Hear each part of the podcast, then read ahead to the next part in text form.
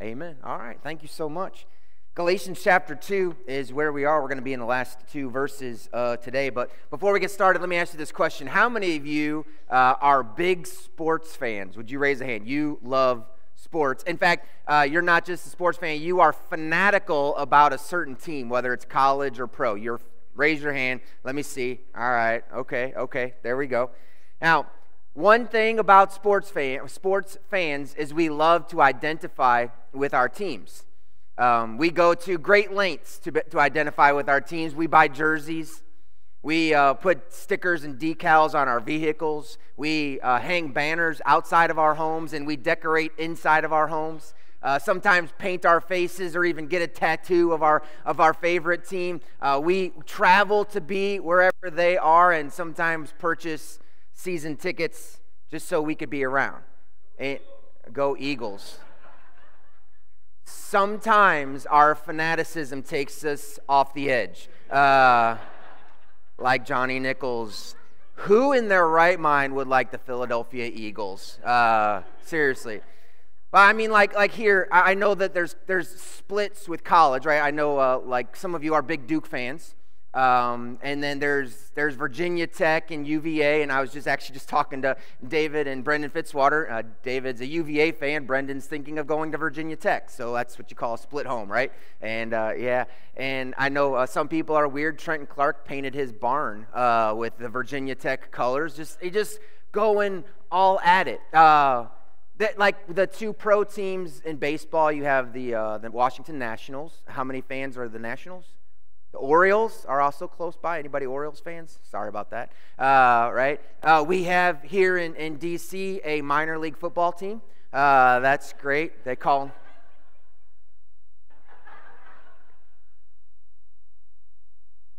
Sorry.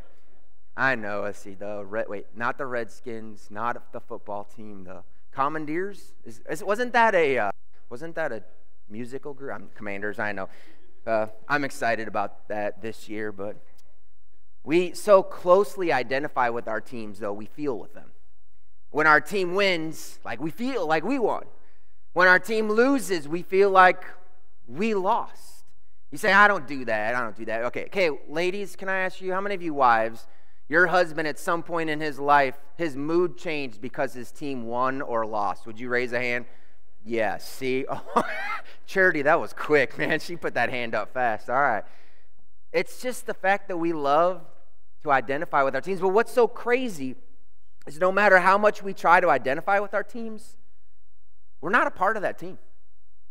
They take your favorite team, no matter who it is, unless you're related to someone on that team, they don't have a clue who you are. They, they don't know your name. They probably don't care anything about you. Not that they're trying to be unkind, but they probably don't care about you because they don't know you. And yet, that doesn't keep us saying, well, I want to identify with them. When, when, it's, when it's Sunday and football season takes place, you know, Jeff Kibler, Jeff is a Cowboys fan and I'm a Cowboys fan, and we meet in the hallway. He asks this question Who are we playing today? We? We? Uh, or, or, hey, man, what a great game last week. We won. Actually, Jeff, the we part of we won consisted of me grabbing a bag of chips, sitting on the couch, and turning the TV on. That's my contribution to the we when it comes to we won. It's just that identification that we seek with our teams. The Apostle Paul, very different. He loved to identify with Jesus.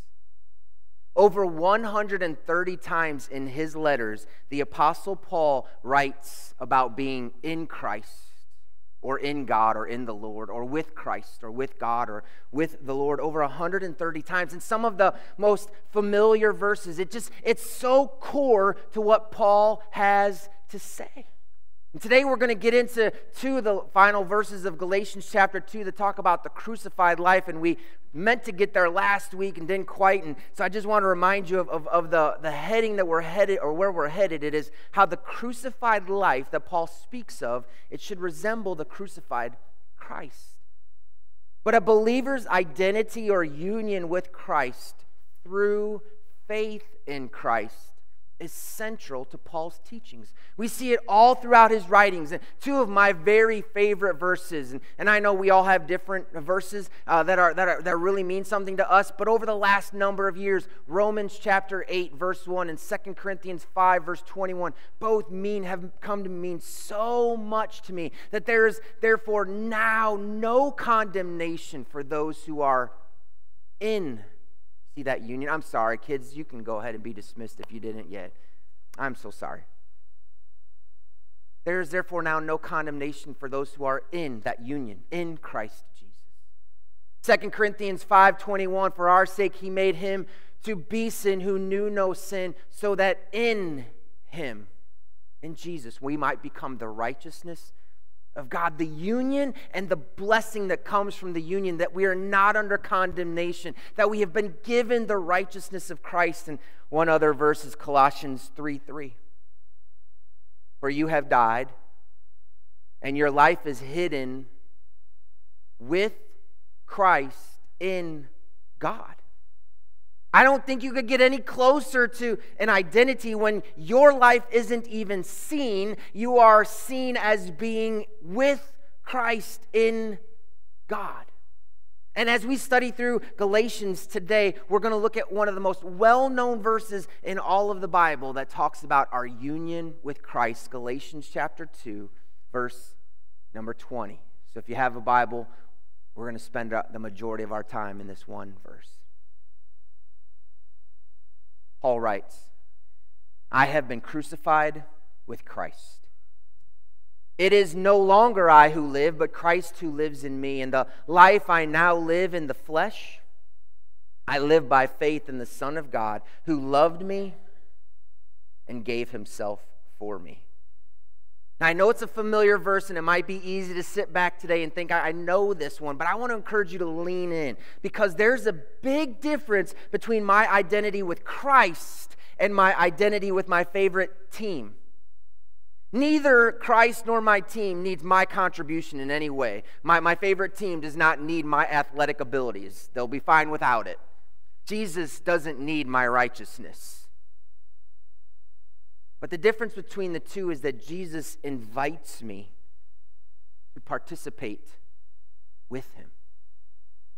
To put it in a sports analogy, Jesus invites me onto his team, gives me a varsity uniform, sends me out to play first string. And since it's Team Jesus, we always win because he never loses. We win every game that we ever play. And, and, and at the end of the championship, he hands me the trophy and says, Great job, Brian. And he sends me on the top of the bus of the ticker tape parade. And, and he celebrates at me as if I made the winning shot for our team, even though I contributed absolutely nothing. We, we do this all the time couple of weeks ago, uh, Matt Pressgraves, and who helps on Wednesday night, Matt uh, organized a game of, of kickball with the kids. And so there was four adults. It was Matt, Matt, Michael Jenkins, I think, and uh, uh Caleb Ruthier. And there's a four adult men were playing all the little kids in kickball. And it was a close game. It was close. Well, we got to the bottom of the third inning, which was the last one. Bases were loaded for the kids, and they were down by three and the last little girl came up and she's like five years old. And she came up ready to kick that kickball and i think matt rolled it to her and she kicked it didn't even get to the pitcher. And they're like run run it was emma. Run run emma run run and matt picked it up and intentionally threw it over the first baseman's head and so she got the first base safe, but it kept rolling. Run to second, Emma, run to second. So this, okay. So she runs to second, and whoever the first baseman was picked it up and made a bad throw to second base on purpose. And she kept running past second, run to third, Emma, run to third. And, and, and she gets to third, and she's the winning run with two outs in the bottom of the last inning. And, and they made a bad throw to third. Run home, Emma, run home. And she runs as fast as she can. Her whole team is gathered around home plate, and she steps on the base, and everybody Everybody cheers as if Emma, you just hit a grand slam. And the men, of course, oh, Emma, good hit, as they know that they let that team win. That's how I feel my contribution is to Team Jesus. He even kicked the ball to the pitcher, but he lifts me up and says, Oh, I love that you're on my team. He could win every game by himself because that's who he is. But he invites us to be on his team and to celebrate his victory as our own. Because here's the thing when I am united with Christ, each victory he wins is a win for me too. Oh, this is this applies to our church. That means when someone in this church wins, we win. That's why we celebrate with those who have great victories. We weep with those who weep. Because we're one collective unit in Christ. That's what Paul's trying to get across here in Galatians 2:20. By faith, we are united to Christ. So look back at verse 20 if you would. It says, I have been crucified with Christ. Now, right away, we have to address this question. If Paul was alive, how can he write that he was crucified? Doesn't it seem like he'd be dead if he was crucified with Christ? By that, but anyways, Jesus was crucified decades before Paul wrote this letter to the Galatians. So we know he didn't climb up on the cross with Jesus. He wasn't crucified with Christ on the cross. So what does he mean? What Paul wants to get across to the Galatian believers and to us through this letter is that one's faith in Jesus unites them to Jesus, which means when you and I look to Jesus in faith, we are identifying with Jesus in all that he did. What that means, and this is central to where we're going today, you got to understand this. What that means is when God sees our faith in his son Jesus as the Messiah, as the, as the Christ who was sent by God to redeem the world from sin and to usher in the kingdom of God. When we look to Jesus in faith with that understanding, then God, since I'm united, He awards to me everything that Jesus accomplished in His life in his death and in his resurrection, and he gives it to me as if I have accomplished it myself. So Paul says, I know my faith has united me to Jesus, therefore I have been crucified with Christ. But it wasn't his body that was united. So what was crucified? Paul actually explains it. Later in Galatians in chapter 5, he's going to say, This is what was crucified. All those who belong to Christ Jesus have crucified the flesh with its passions and desires. So, what went to the cross was my self centered and self serving passions and desires. Anything that ran contrary to God's desires being fulfilled in my life went to the cross. In Galatians 6, he says, But far be it from me to boast, except in the cross of our Lord Jesus Christ, by which the world has been crucified to me and I to the world. So, not just my desires, but the ways of the world. And what are the ways of the world? Well, be first, be served, be number one. That way of thinking was crucified on the cross. You say, What do you mean by that? Well, what does the kingdom of God tell us? Be last. I don't like being last, right? but the last shall be first in the kingdom of God. Go serve, but I don't like to serve. I like to be served, right? But the servant is the greatest in the kingdom of God. Be number one. I don't, I, I, you don't need to be number one, but I want to be number one. Oh, no, no. See, your life is hidden with Christ so that Christ can be number one in the kingdom of God.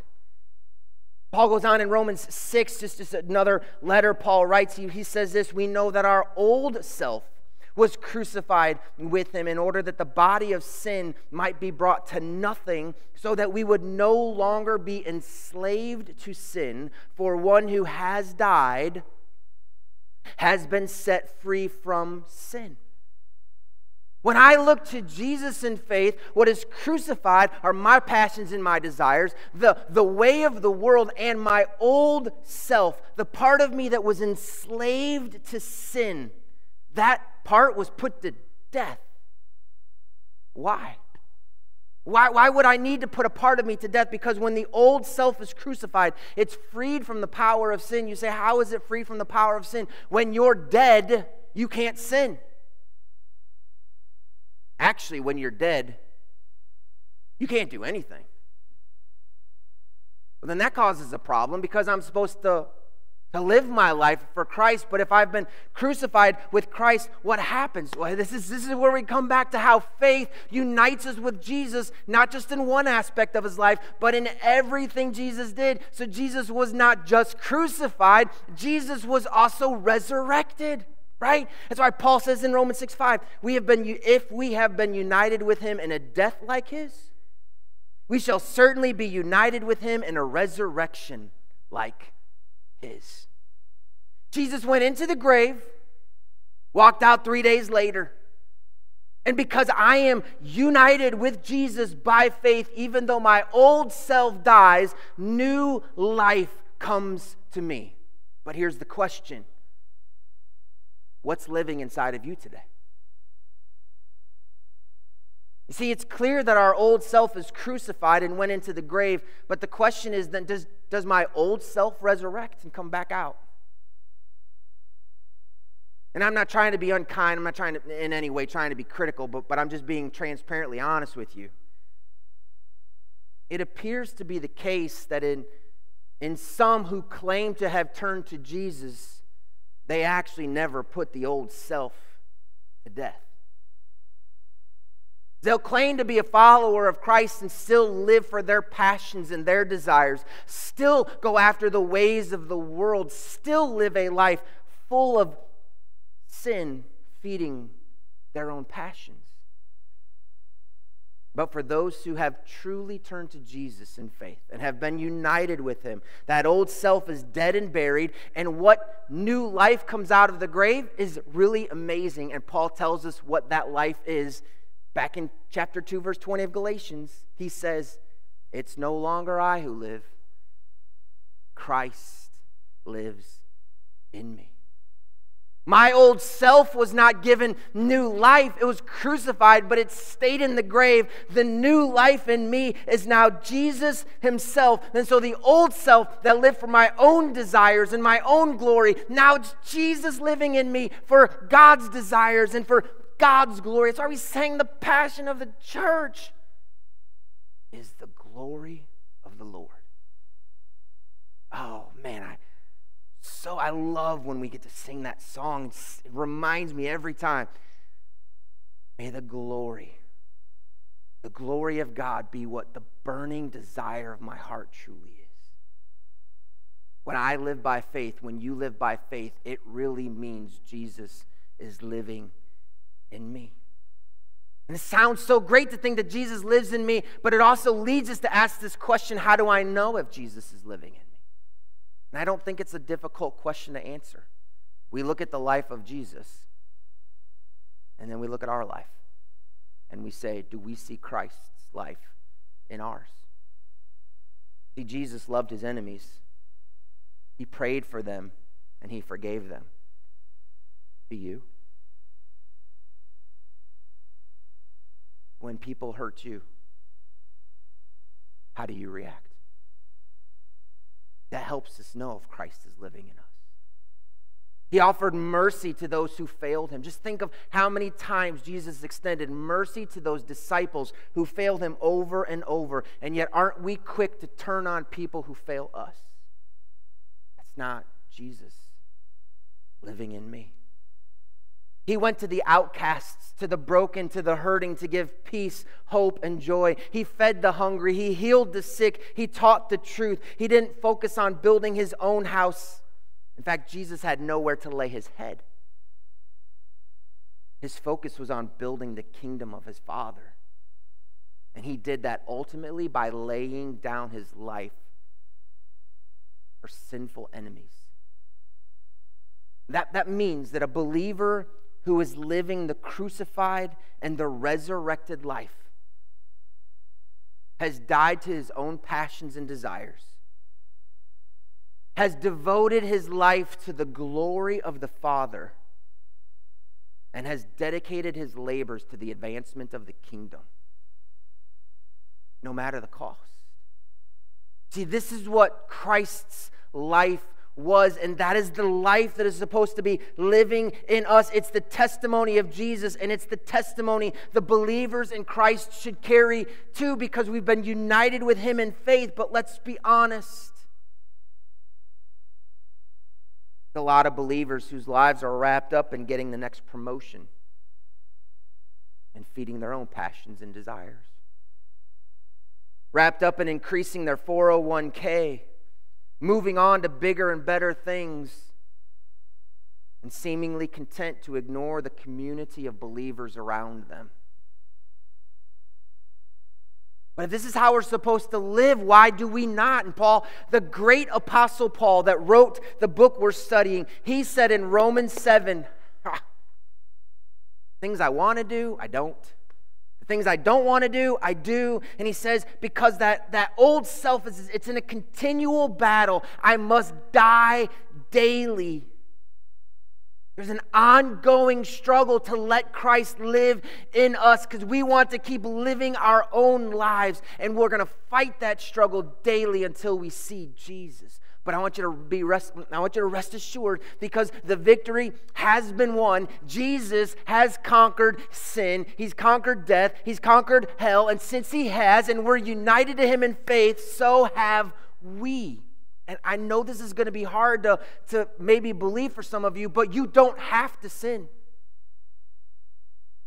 He's given you the victory over sin. You have died to sin. We don't have to say, well, I'm just a sinner saved by grace. Yes, you are, but you are a sinner that has been called to live the life of Jesus and let Him live in you. Every time I sin, it's because I am not united to Christ and allowing Him to live in me in that moment. I am living for myself.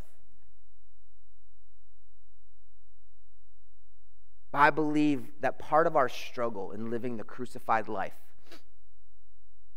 is that we want to live the crucified life, but we don't want to suffer. A crucifixion hurts.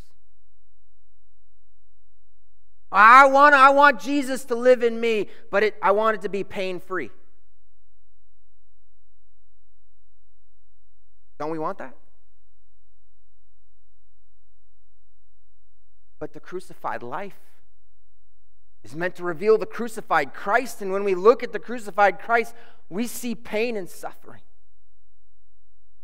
But we also notice that it is in his greatest moments of suffering that he achieved his most incredible places of victory the temptation in the wilderness where he defeated Satan, the Garden of Gethsemane where he was exposed to what was about to happen to him and he sweat great drops of blood, but yet got up and said, I will fulfill.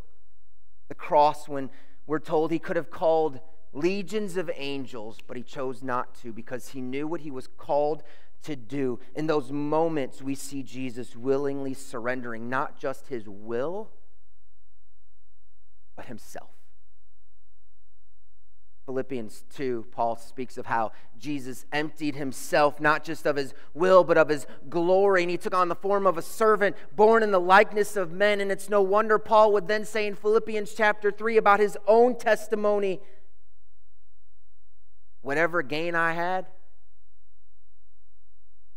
I count as loss for the sake of Christ, so that I may know him and the power of his resurrection and share in his sufferings, becoming like him in his death.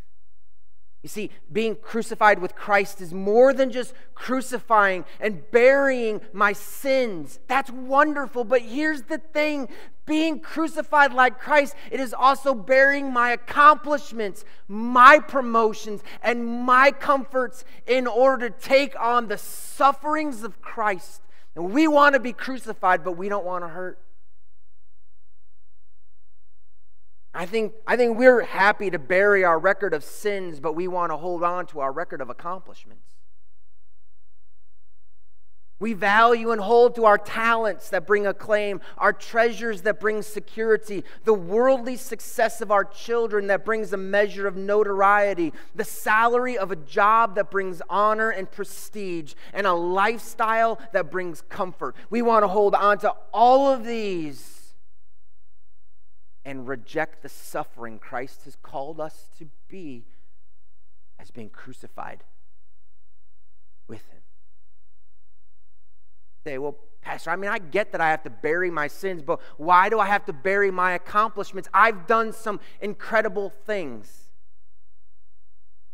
Because once you've turned to Jesus and united yourself in faith to Him, not your life anymore.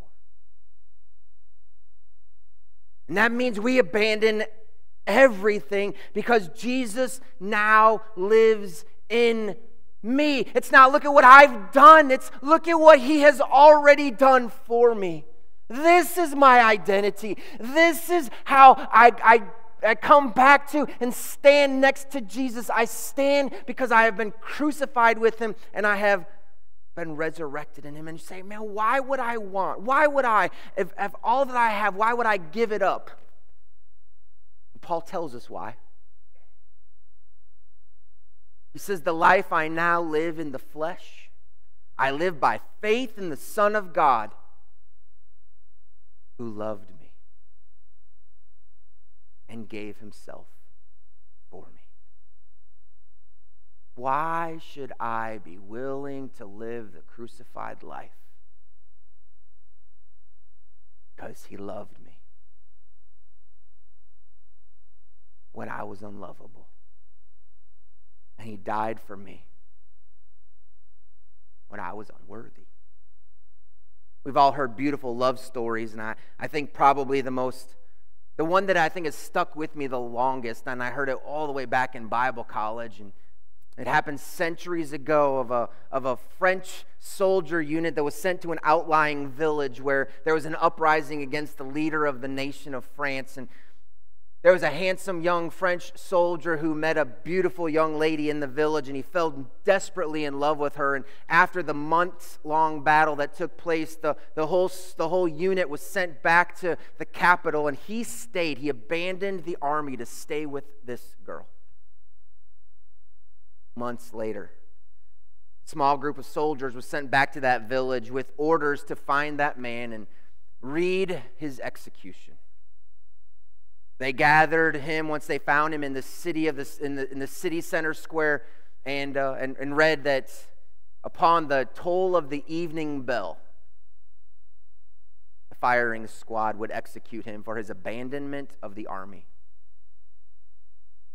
And so, as that time drew closer, the crowds had gathered in the city center. That man was bound, and the firing squad was ready, just waiting for the evening bell to toll. And it it didn't toll and it, it didn't ring and it didn't ring. And finally, the, the, the soldier, the, the general, sent one of the townspeople to investigate who came back with news no, the bell is in perfectly working order.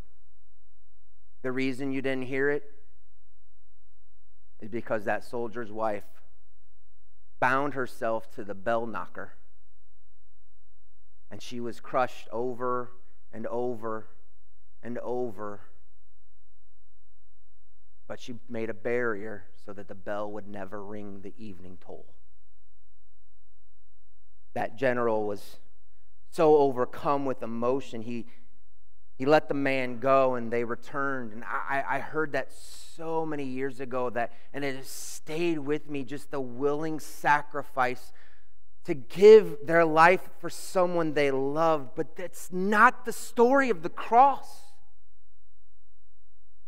The story of the cross is that Jesus loved someone who didn't love him. Jesus gave his life for someone who was his enemy. And he said, I will take on everything that you deserve because I love you and I will give myself to you. And that's Why? When, when we read Romans 8, which is just a beautiful verse that says, uh, But God showed his love for us, and that while we were still sinners, Christ died for us. I love that verse, but when you couple it with the two verses prior, oh, while we were still weak at the right time, Christ died for the ungodly. For one will scarcely die for a righteous person, though perhaps for a good person one would dare even to die. But God shows his love for us in that while we were still sinners, Christ died for us. We were ungodly, we were unrighteous, we were sinners, and that is the state in which Jesus demonstrated his love and his sacrifice. So, why should I abandon my sin and my accomplishments? Oh, because there is no greater love than what I received when Christ was crucified for me. Therefore, in faith, I am now crucified with him. And there may be days, we all have these, when we don't feel loved in the moment. May I encourage you, run back to the cross and gaze at the cross where the sinless Son of God gave his life for sinners. And then in closing, the last verse of chapter 2. Paul says, I do not nullify the grace of God. For if righteousness were through the law, then Christ died for no. Like in this one verse, Paul wraps up everything he's been stating the, from the middle of chapter 2 on. He debates can you be found righteous, justified by your works of the law or by faith in Christ? And he said, Listen, if you could be justified by your works in keeping the law, then everything that we are celebrating about the love of Christ as he lays down his life, it was pointless. He died for no purpose whatsoever if you could bring your own righteousness. No event in the history of the world has altered the course of the world more than the crucifixion of God's Messiah. Yet when we turn to our own good works as the means of being right with God, then the good grace of God and the loving sacrifice of Jesus becomes meaningless you imagine that? The most important moment in the history of the world is meaningless to those who turn to themselves for righteousness. No, we needed the cross. 1 John 1 tells us the blood of Jesus cleanses us from all our sin. We needed that blood. Because uh, doing good works is great, but it never takes away the sin that separates us from the Father. We needed the blood. It's why we sing about the blood. It's why we celebrate the blood. It's why in just a few moments we're going to take the Lord's Supper and we are going to remember the broken body and the shed blood of our Lord Jesus because it is our only way to be made right with God. That when we in faith look to Jesus, He unites us to His crucifixion, to His burial, and to His resurrection. And we then can be justified in the eyes of God. If you don't have faith in Jesus as the Messiah, if you don't have faith in Jesus as the deliverer of God who was sent to save you from your sins, your old self is still alive, which means the cross meaningless to you. We must have faith. Without faith, it's impossible to please God, but with faith, ha, with faith, Jason, the fact that your mom was laid in the ground this week with faith, she was united to Christ which means we have the hope that that body that went into the ground this week will one day be reunited with the spirit and soul that is with Jesus, and she will live forever because we are united with the resurrection of Christ, not just the crucifixion, but in everything he accomplished his resurrection and even his ascension, because one day we'll rule with by faith. So, in just a moment, we're going to identify with Christ. But we're not going to put on a jersey, and we're not going to paint our face. We're going to hold a simple cup of juice and small little piece of bread. And as you do, think, we won. We won! he won it all, but he gave it to me, so we won. We've defeated sin. We've defeated hell. We've defeated death. We won because he won.